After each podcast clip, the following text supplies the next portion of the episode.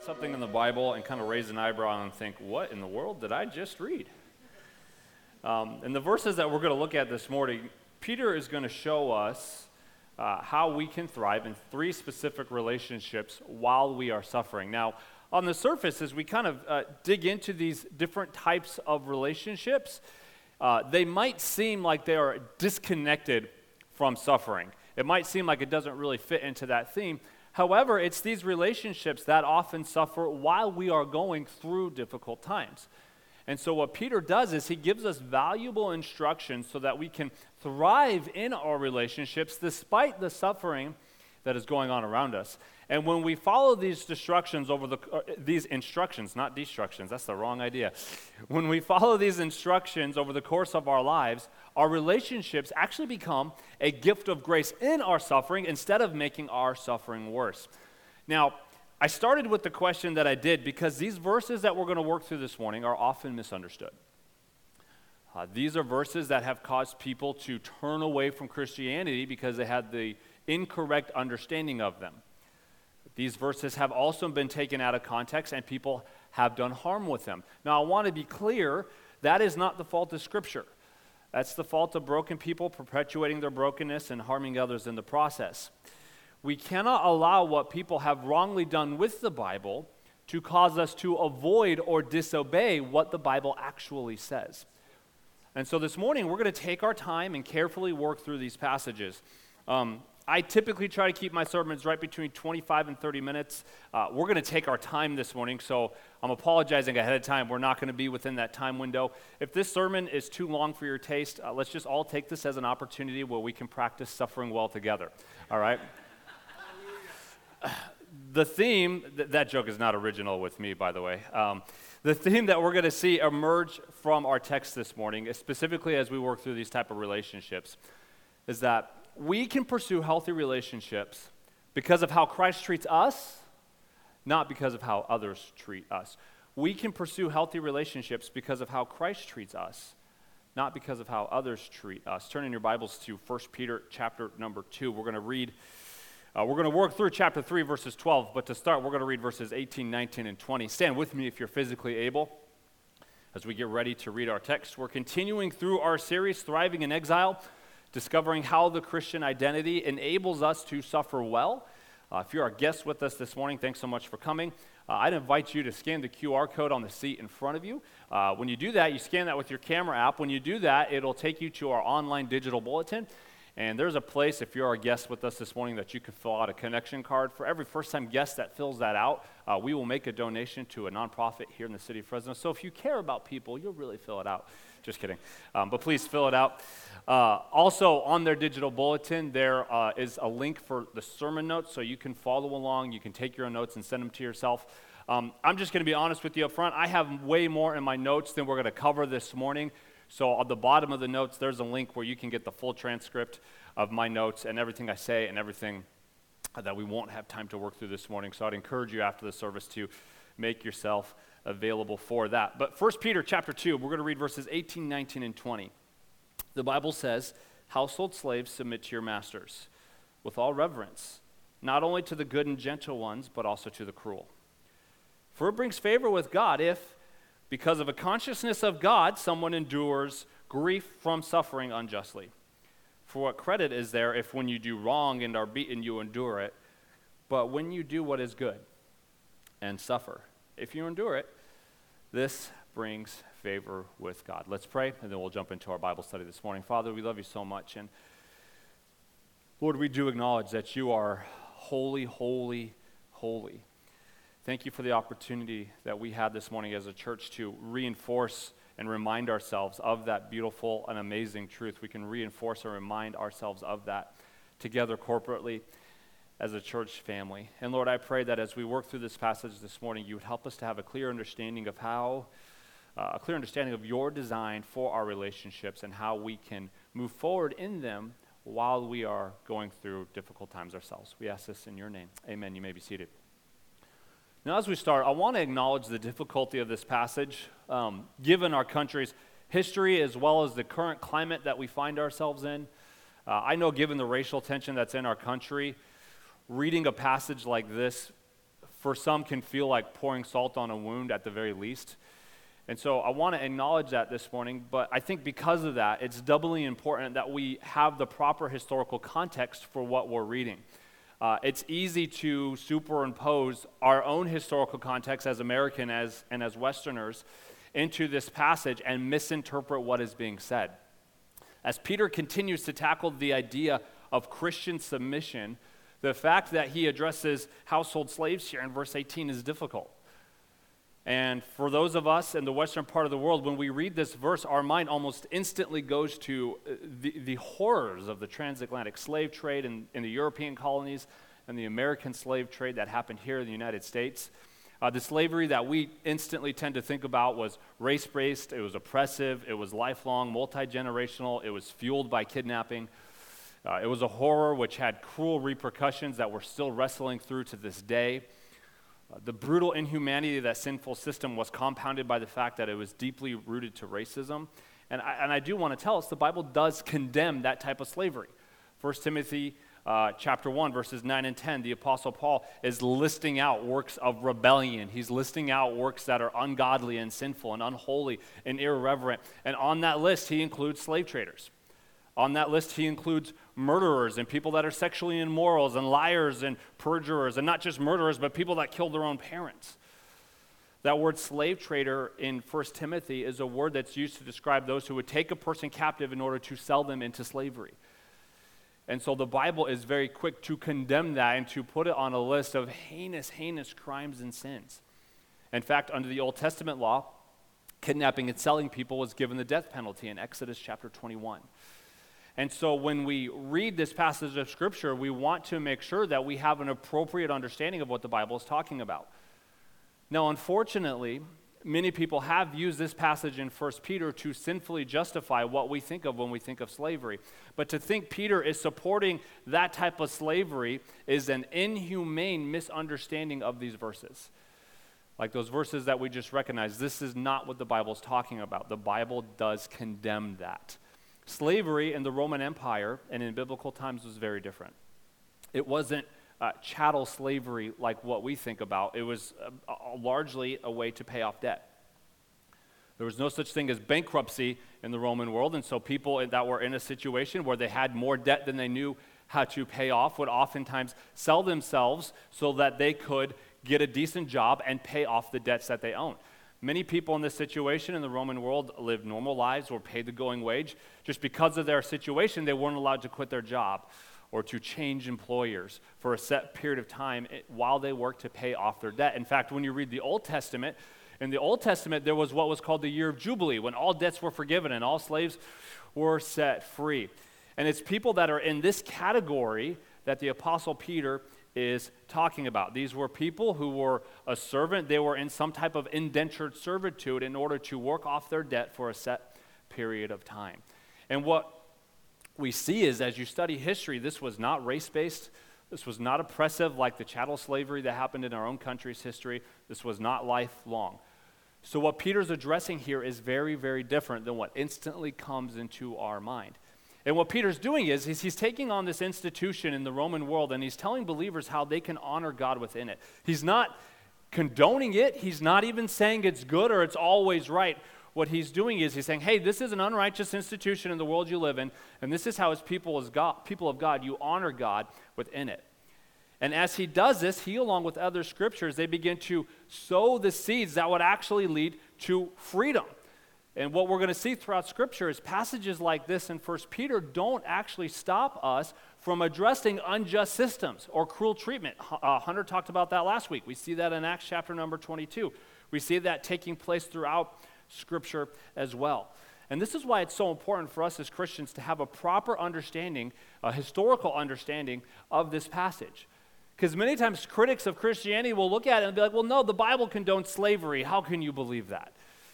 And we have to have the right understanding of what is going on so that, one, we can be ready to give an answer, but then also so that we in our own minds can know how do we apply this passage with what is going on in our day and age. The Bible doesn't condone that. It was actually biblical theology that destroyed the coercive heart of the institution of slavery. It was biblical theology that led uh, men like Frederick Douglass and Wilbur Wilberforce to fight the fight in abolition so that slaves could be set free. And so, with all that historical context, and how does this passage apply to us? Well, the closest relationship that we have in our culture would be the workplace, which leads us to our first thought this morning. How do we navigate a difficult work environment? Navigating a difficult work environment. Oftentimes, and I've talked to many of you, you're like, man, my job is sometimes a source of my suffering. How do we navigate that difficult work environment?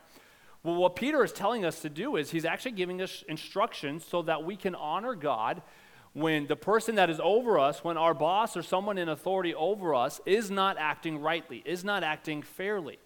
He then broadens his audience by addressing someone who is enduring grief. So, what do you do when your boss is unfair? What do you do when your boss is cruel to you? Well, Peter challenges us with this idea of being submissive and doing what is good because true grace is demonstrated to the world when you are treated unjustly but respond honorably and good. True grace is demonstrated to the world when you are treated unjustly, but respond honorably and good, which leads us back to our theme. We can pursue healthy relationships because of how Christ treats us, because of the grace that He's given us, not because of necessarily how others are treating us. You see, when we refuse to react to suffering in sinful ways, it makes us more like Jesus and it demonstrates our confidence in Him. And Peter tells us that as we're aware of God, as we have that consciousness of God, we can endure the grief that comes from unjust suffering. As we are mindful of God, we will honor and respect those who hold positions over us, even if they are not always good. Now, to be clear, Peter is talking about unjust suffering. So if you're doing a bad job at work and you get in trouble, you cannot be like, oh, I'm just a modern day Job. No, you're just being lazy and you're dealing the fruit of it, okay? He's talking about unjust suffering, and he does even address that in these verses. But when we do do what is good, and we are living rightly, and we suffer as a result, what do we do? Well, Peter gives us two very helpful thoughts. First of all, he shows us that Jesus is our example. Look at verse 21. He says, For you are called to this because Christ also suffered for you, leaving you an example. Leaving you an example that you should follow in his steps. In the 90s, the phrase WWJD was really big. What would Jesus do? Well, this is where that came from that you should follow in his steps.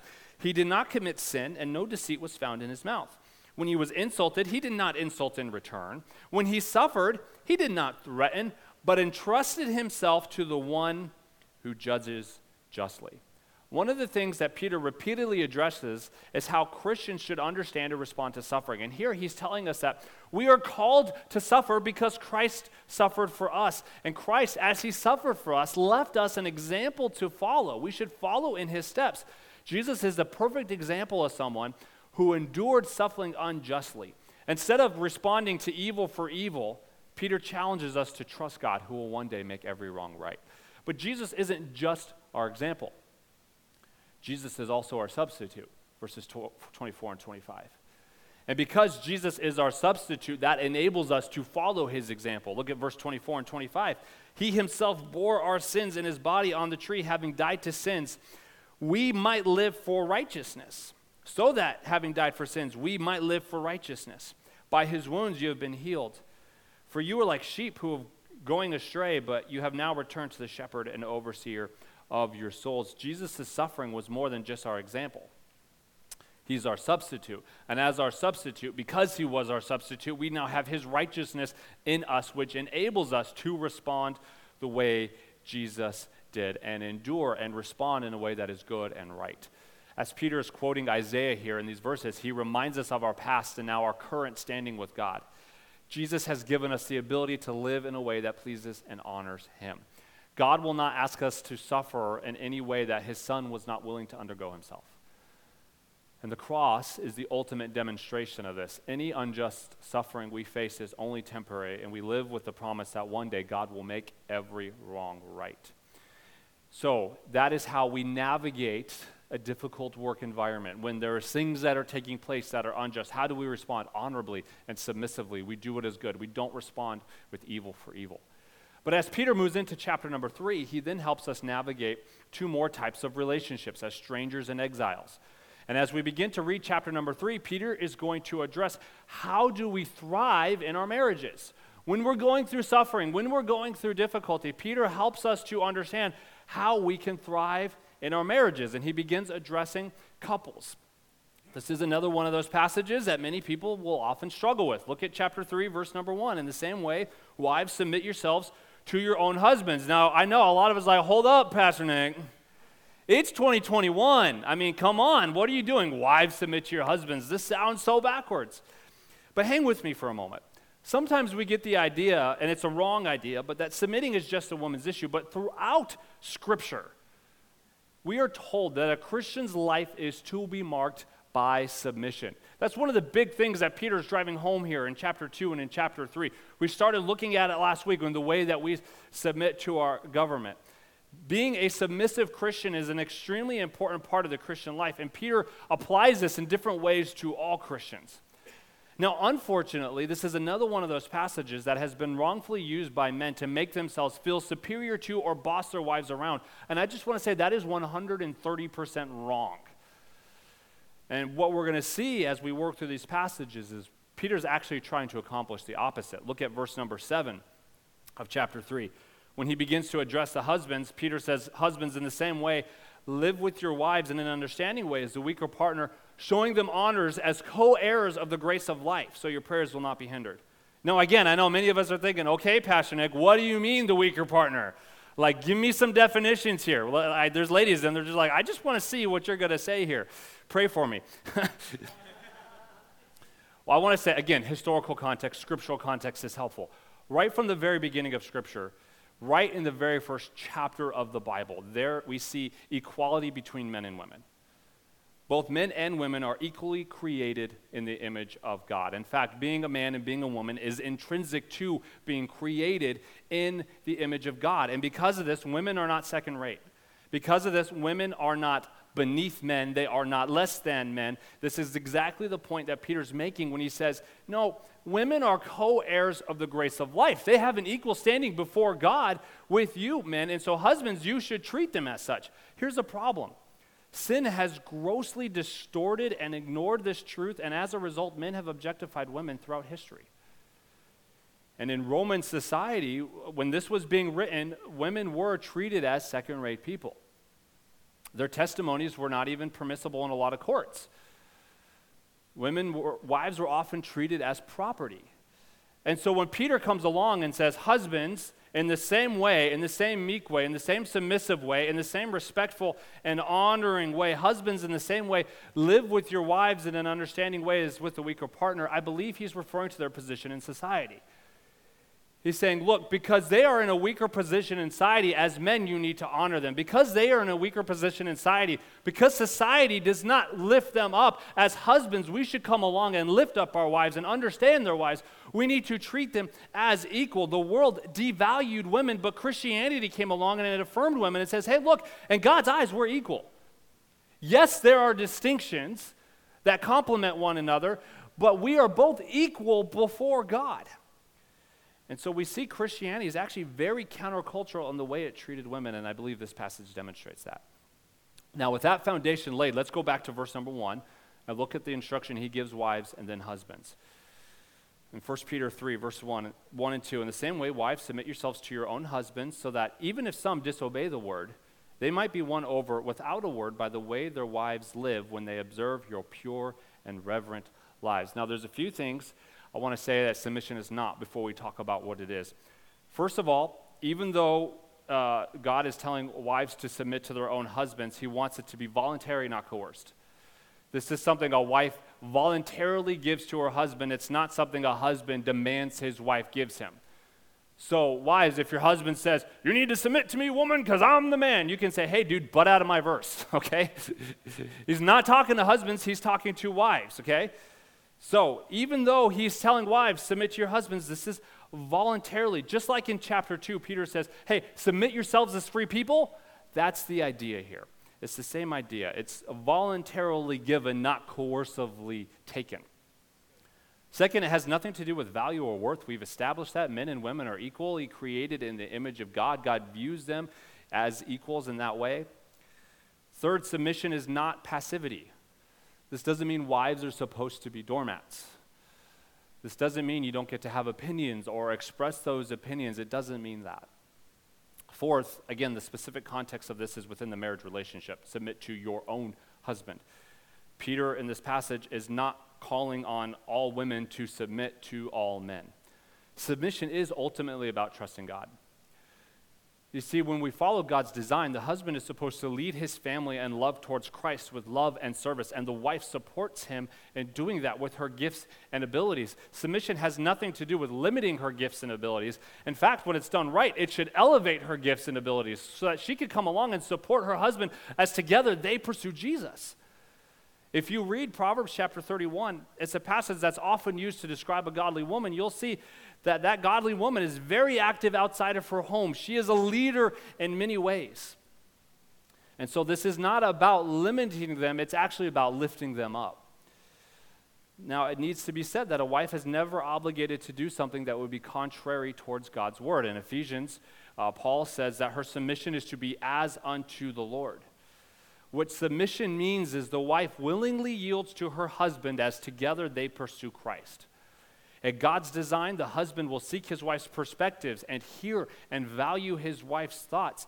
God wants this marriage relationship to be a team working towards the mission of God, not a competing battlefield. Now, again, you say, okay, that's, that's God's perfect design, but what happens when a wife's perspective isn't heard and isn't valued? Then what? Well, again, I want to lean back on our theme. We can pursue healthy relationships because of how Christ treats us, not because of how others treat us. Peter actually addresses this.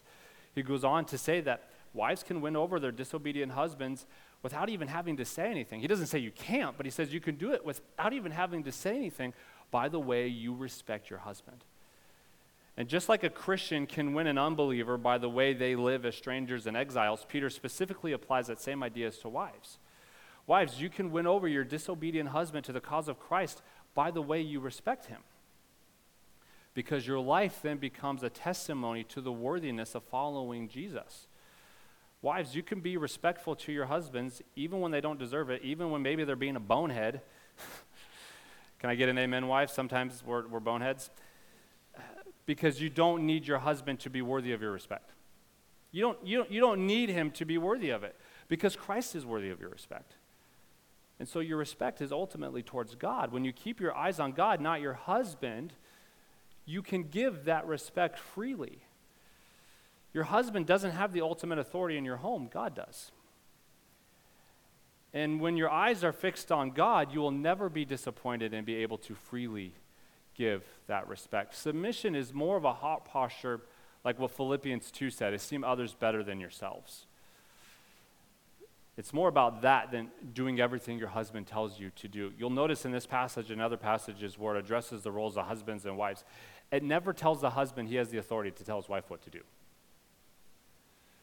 It says he is to honor and serve and love. Again, this is something that's voluntarily given. God did not give us as husbands the authority to be the boss of our wife.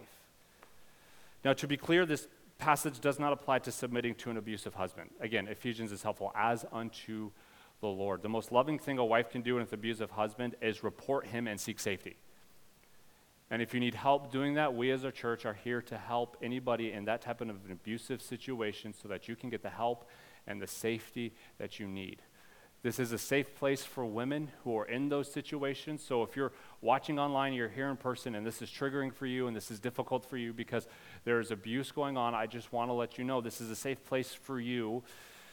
And we will help you lovingly report that loser to the proper authorities so that you can be safe. This passage also has nothing to do with what husbands and wives stereotypically do in a relationship. This has nothing to do with who does the chores at home. This has nothing to do with who makes more money than who. This has nothing to do with who makes the sandwiches and who picks up the clothes. Guys, let me help you out for a minute. Make your own stupid sandwich. Like, come on, dude.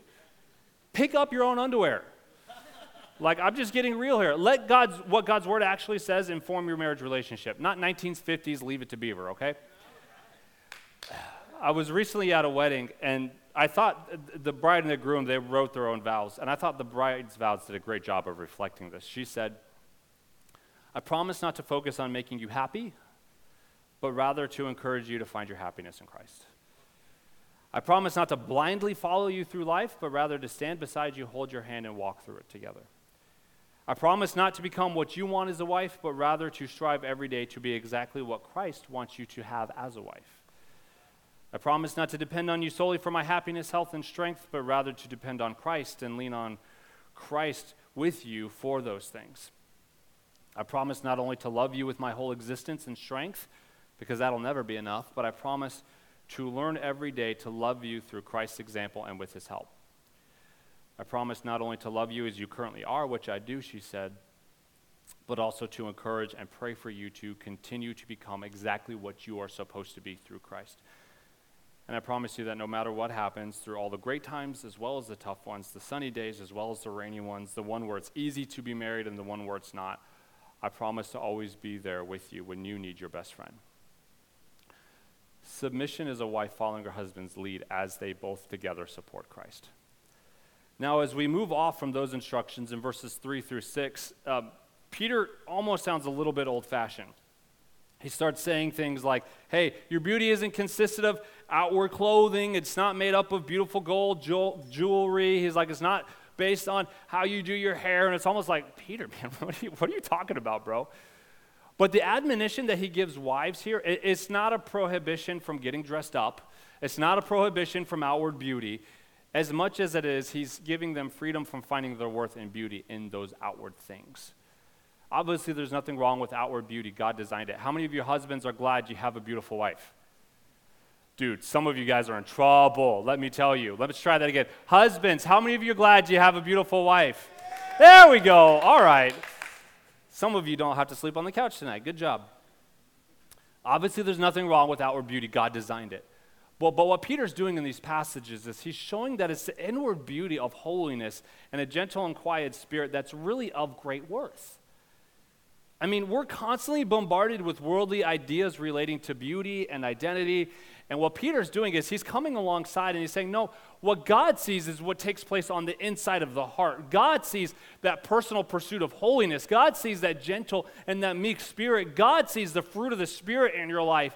And God says that is what is truly beautiful because that is what lasts for eternity. Let me just help us all. There's going to be a day in all of our lives when everything the world says is beautiful about us ain't there no more. We're all going to get old and wrinkly. And so, what Peter's doing is he's saying, hey, there's nothing necessarily wrong with that, but don't pursue that. Don't let that be what your beauty is based on. And men, this is tremendously helpful for us as well because it helps us know what we should prioritize and what we should value.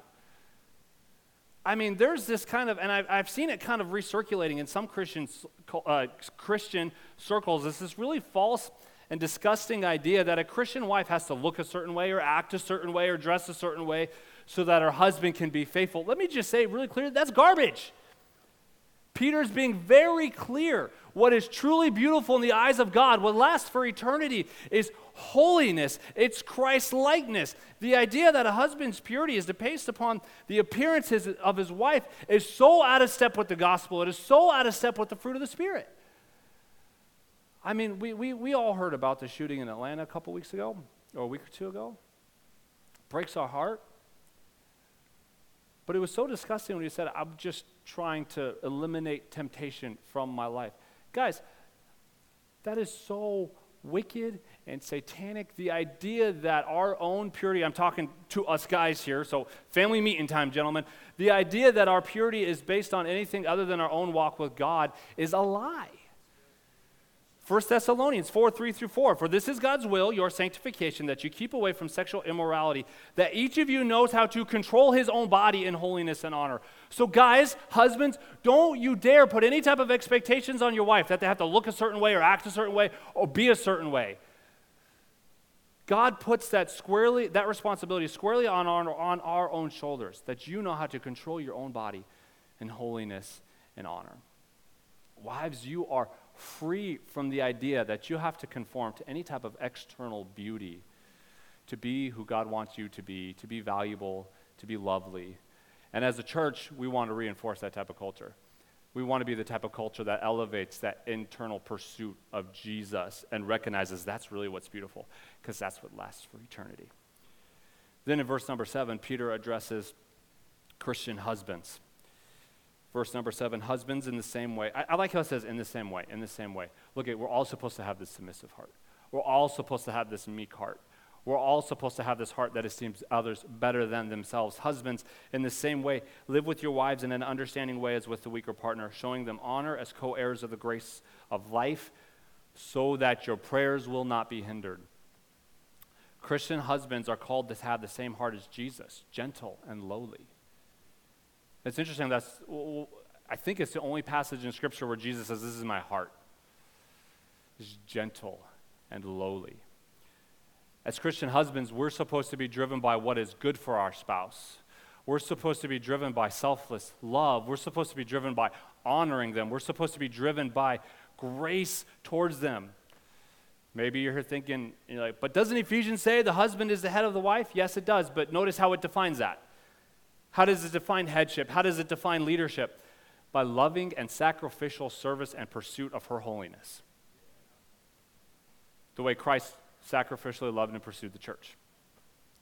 Throughout the New Testament, we're told that biblical leadership looks like service. I challenged the men in our church with this yesterday. Matthew 25 through 28, Jesus called them over and said to him, You know that the rulers of the Gentile, they lord it over them, and those in high positions, they act as tyrants over them. It must not be like that among you. On the contrary, whoever wants to become great among you must be your servant. And whoever wants to be first among you must be your slave. Just as the Son of Man did not come to serve, but to serve and to give his life a ransom for many.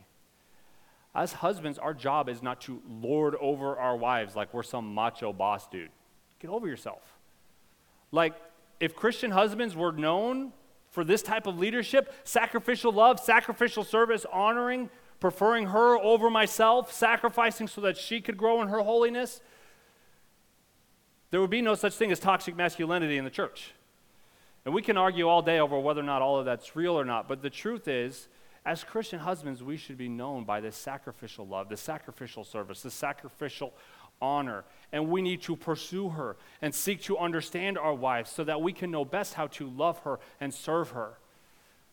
It says, live with your wives in an understanding way. Guys, this means we need to work really hard at getting to know our wives and getting to know them throughout the course of our lives. People don't stay the same. People change throughout their lives. And as husbands, it's our job, it's our call to pursue that in her and to get to know her and to see what makes her tick. One of the best pieces of marriage advice I was ever given was always be a student of your wife. It's amazing to me how men can rattle off stats about sports and cars and whatever their hobbies are but sometimes they're like lost as a fart in a windstorm when it comes to their wife. Sorry, I'm trying to be a little funny because this is heavy. Um, part of seeking your, to understand your wife, men, it means you listen. And you don't listen so you can fix her problems. Lord help me, I struggle with that sometimes. I've gotten really good at just saying, okay, babe, before you start, do you need me to fix this or do you want me to listen? Only one time I can ever remember where she said, I want you to fix it. She was like telling me, and I'm just like, okay, I'm going to listen. I'm going to listen. She's like, I need your help. And I was like, oh, man. the one time I listen, I get it wrong. But, but what it really means is we need to seek to listen to understand. Not so that we can fix it. We listen to understand because, man, I value what's going on inside of her. As husbands, we value what's going on inside of our wives. We value their thoughts. We value what's going on inside of them. And so we seek to understand them. I want to live with her in an understanding way. I want to know what makes her tick so I can know how to serve her and love her and honor her. It means we ask good follow up questions so that we can better understand because we value her thoughts and her burdens. As men, we're not known for being good listeners, but as husbands, we should pursue that gift. We should work at that. We should develop that skill set. It means as husbands, we are consistently laying down our lives for our wives. It means I sacrifice what I want for what she wants. I sacrifice what I desire for her desires. Sometimes guys will try to be super macho and be like, I'd take a bullet for my wife. Great, dude, you should, 100%. But let's be real, you'll never have to. Instead of being macho and leaning on something that'll never happen, why don't you just go do the dishes for her? Can I get an amen from the ladies? Like, all right. G- guys, why don't you get up a little bit earlier and pray for her? Why don't you pray over her? Why don't you serve her? Husbands, when was the last time you gave something up for your wife? You both wanted something, and you said, you know what, I will sacrifice so you can have what you want. Instead of maybe buying a gun with that stimmy, like, okay, what is my, what, what can, how can I serve my wife? Ephesians 5 tells us as husbands that we're to wash our wives in the water of the word. This means we lead our wives to Jesus. This means we model what a disciple of Jesus Christ looks like, and we work at pointing our wives to Jesus. The number one person Jesus has given me to disciple is Sarah. And I could run a great discipleship program here at the church. I could disciple everybody in the church. Everybody could be discipled. We could create a culture of discipleship in our church. But if I failed to point my wife to Jesus, I failed. Peter tells us to show them honor as co heirs of grace so that our prayers will be not hindered. There's passage after passage after passage in Scripture that promises God hears our prayers, that promises how God will answer our prayers. This is one of the few passages where we see our prayers might actually be hindered. And it's addressed specifically to husbands. I mean, as a husband, this passage puts the fear of God in me a little bit. And I feel like once I had daughters, I've got two daughters, this verse really kind of had more weight for me. I mean, there's something special about a dad's relationship with his little girl, isn't there? How many of you dads have a daughter? There's something special about that. When one of my daughters runs up and gives me a big hug or tells me I'm the best, or I come home and they squeal, Daddy! Like, man, pff, I'm butter. Like, yeah, what do you want? Here you go. Like, just, it's all yours. we have this big fur blanket at home that I'll sometimes use in the morning. Don't judge me, it's so comfy. Um, it's sometimes I'll, I'll, I'll, have that on in the mornings, and my three year old Brooklyn should come up to me, Daddy, you look like a king. I'm like, Yeah, I do. if anyone would ever do anything to hurt one of my little girls, he and I would have a big problem. Like, I'll just, I'll just be real with you. Now imagine some jerk treated one of my daughters poorly, treated her awfully, then turned around and asked me for money. Dads, imagine if somebody treated one of your little girls in a wrong way, in a way that was not right, was not honoring, wasn't everything that we've been talking about, and then they turned around and they asked you something. How would you respond? You'd be like, listen, bub. Here's what Peter's telling us, guys. Your wife is God's daughter. She is a co heir of the grace of life with you, pal. She is God's daughter. You need to honor her as such so that your prayers will not be hindered. There's been moments in my life and in the course of our marriage where I, I was trying to pray, and it's just like the Holy Spirit's telling me, uh uh-uh, uh buddy, you don't go talk to me, you need to go talk to her. Like this came up this past week, and I had to go to her and I say, Look, babe, I'm sorry. I spoke to you out of my insecurities, not out of my love for you. Will you forgive me?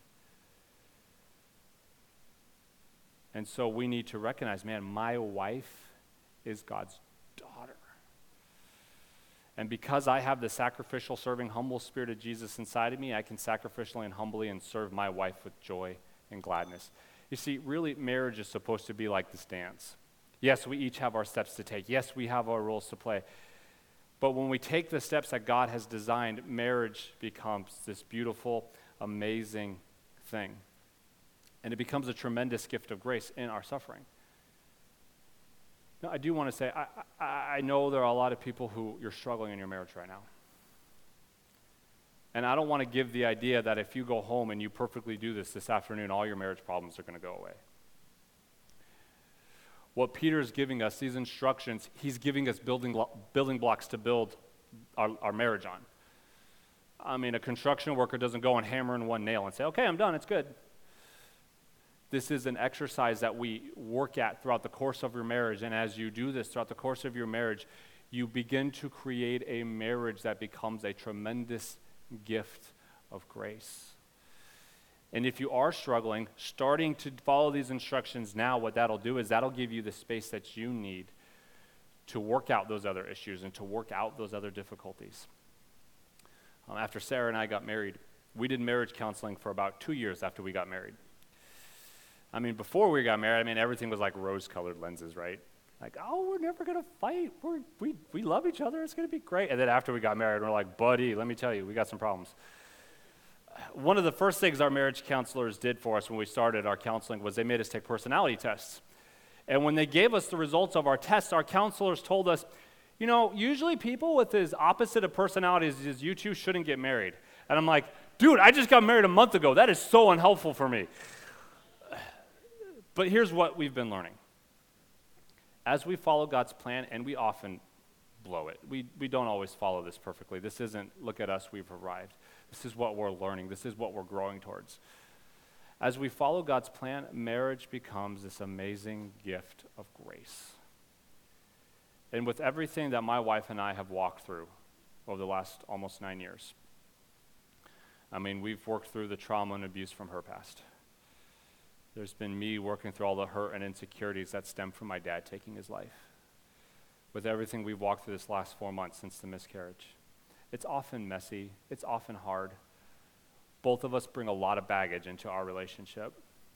I was joking last night, if we ever write a marriage book, we should call it Baggage Included, because there's a lot. It's often messy, but here's what I want to say I can't imagine walking through it with anyone other than her. It hasn't always been easy. When you have as much baggage as we do, there's a lot of fights, there's a lot of insecurity, there's a lot of things that we have to wrestle through. There's been a lot of counseling. But what we're learning is that as we follow God's plan, it's always worth it. And it becomes such a tremendous means of grace in our lives. You can thrive in your marriage even when you're walking through suffering. Now, in the final verses of our text this morning, Peter shows us God's design for one more relationship, and it's, how, it's our relationship with our church family. How do we grow in our relationships with our churches? I'm going to do this. I'm going to read verses 8 through 12. I've preached from this passage on relationships within the church before. If you're new around here, I'm the connections pastor here. I oversee our small group. So, on a regular basis, I preach about what does relationships within the local church look like? So I am not going to preach this all to you. I'm going to read these passages. I'm going to hit a couple highlights. I'd encourage you, again, in that digital bulletin, there's a link that's got a full transcript to a lot of my thoughts and stuff that I've preached here before. So I'm not going to preach it all again. But let's read verses 8 through 12. The Bible says, Finally, all of you be like minded and sympathetic, love one another, and be compassionate and humble, not paying back evil for evil or insult for insult but on the contrary, giving a blessing, since you were called for this, so that you may inherit a blessing. For the one who wants to love life and to see good days, let him keep his tongue from evil and his lips from speaking deceit. Hunter talked about that last week. And let him turn away from evil and do what is good. You say, why does Peter bring up holiness in our pursuit in, in suffering well? Why does he bring up holiness so much? He brings up holiness quite a bit because oftentimes in our suffering, we do what is evil instead of good because we're hurting and so our guard is down. And so, what Peter is doing us is he constantly calls us to holiness in our suffering so we don't make our suffering worse, so that we can demonstrate following Jesus in our suffering is a better way to live. He says, Let him seek peace, or excuse me, verse 11, and let him turn away from evil and do what is good. Let him seek peace and pursue it. Verse 12, because the eyes of the Lord are on the righteous, and his ears are open to their prayers. But the face of the Lord is against those who do what is evil. In this remaining five verses, Peter outlines for us how we're to live in relationship with each other as a church family. And really, what he does is he gives us several goals to work for. The first goal is to be like minded, we're to grow together in unity. We're to grow together in unity. And then in verse 11, he tells us to seek peace and pursue it. That's part of growing together in unity. The biggest common denominator among all Christians is Jesus. And so he says, live with that common denominator. He says, be like minded. He says, be sympathetic. Our next goal is we grow together in sympathy. Sympathy just means suffering or feeling the like with one another. It means your pain is my pain. It means your hurt is my hurt. It means your joy is my joy. So Peter calls us to be like minded. We grow together in unity. He calls us to be sympathetic. We grow together in sympathy. Next, he says, love one another. This type of love in the original language is talking about brotherly love. It's phileo. It means we are family. And so we grow together as family. Romans 12.10 talks about loving one another as family. Next he tells us to be compassionate. We grow together in charity. We grow together in charity. Where sympathy is i feel what you feel. Charity compassion is actually doing something with that feeling. It means you're hurting. Let me try to help you in a way that would be helpful towards you. Compassion seeks out the hurting and sacrifices to meet those needs. Next we grow together in humility to be humble, to be humble. And lastly, in verses 10 and 11, we see we grow together in upholding good. As a church family, we want to grow together and we want to help each other uphold what is good. I don't know about you, but he says, whoever wants to love life and see good days, any of you want to love life and see good days? I do. He says, when you respond to suffering in a way that reflects your new life in Christ, you will. You'll turn away from evil and you'll do what is good. If you really want to love life and to see good days, Peter says, this is the behavior that will flow from that desire. This is the behavior that will flow from that belief. And as a church family, we want to encourage one another and lift each other up as we seek to do what is good. We'll seek peace and we'll pursue it because God's eyes are on us. I know oftentimes when we're suffering and we're trying to live a holy life, it's so lonely. It feels like nobody else sees, it feels like nobody else cares. And Peter gives us this amazing promise, and he says, No, God's eyes are on you as you live that way. And God's ears are open to you when you live that way. And every situation we face, whether it's our government, we saw last week, it's with a bad boss, in our marriage, and every situation we're to pursue peace with other people. This becomes an especially powerful testimony when we pursue peace and seek good to those who are hurting us, just like Jesus did. And Peter gives us this encouragement that God's eyes are on you. God sees that pursuit. God sees that pursuit of holiness in your life, and his ears are open to you. He hears you when you live this way. When we seek to be a blessing to others, verse 9, even in our suffering, God promises we will be blessed.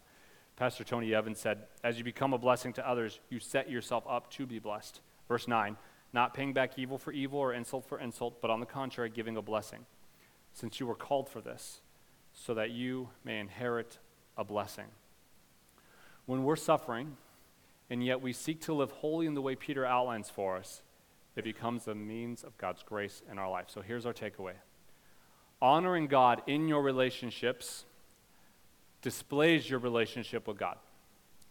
Honoring God in our relationships displays our relationship with Jesus, especially to those who don't know Christ honor God in those relationships will display your relationship with God. Let's pray. Father, we thank you so much for the relationship that you have with us. And Lord, I know I was longer than normal this morning, and we worked through uh, maybe some more difficult or heavy passages for some people, but I pray that as we leave these walls this morning, that we would, like this passage said, seek peace and pursue it, that we would seek holiness and pursue it and that we would seek to live our lives in a way that models your design. Whether we're dealing with a difficult work situation or in our marriage or in our church family, Lord, I pray that we would model your design for these relationships. And Lord, as we do, I pray that people would see the worthiness of following you. Well, the world is clamoring for so many different things and so many different problems, and the Bible cuts through all the problems the world faces, and it says, This is the answer. The way of Jesus is the way of life. And so I pray that our church would be a visible representation of that here in the city of Fresno. We ask this in your name.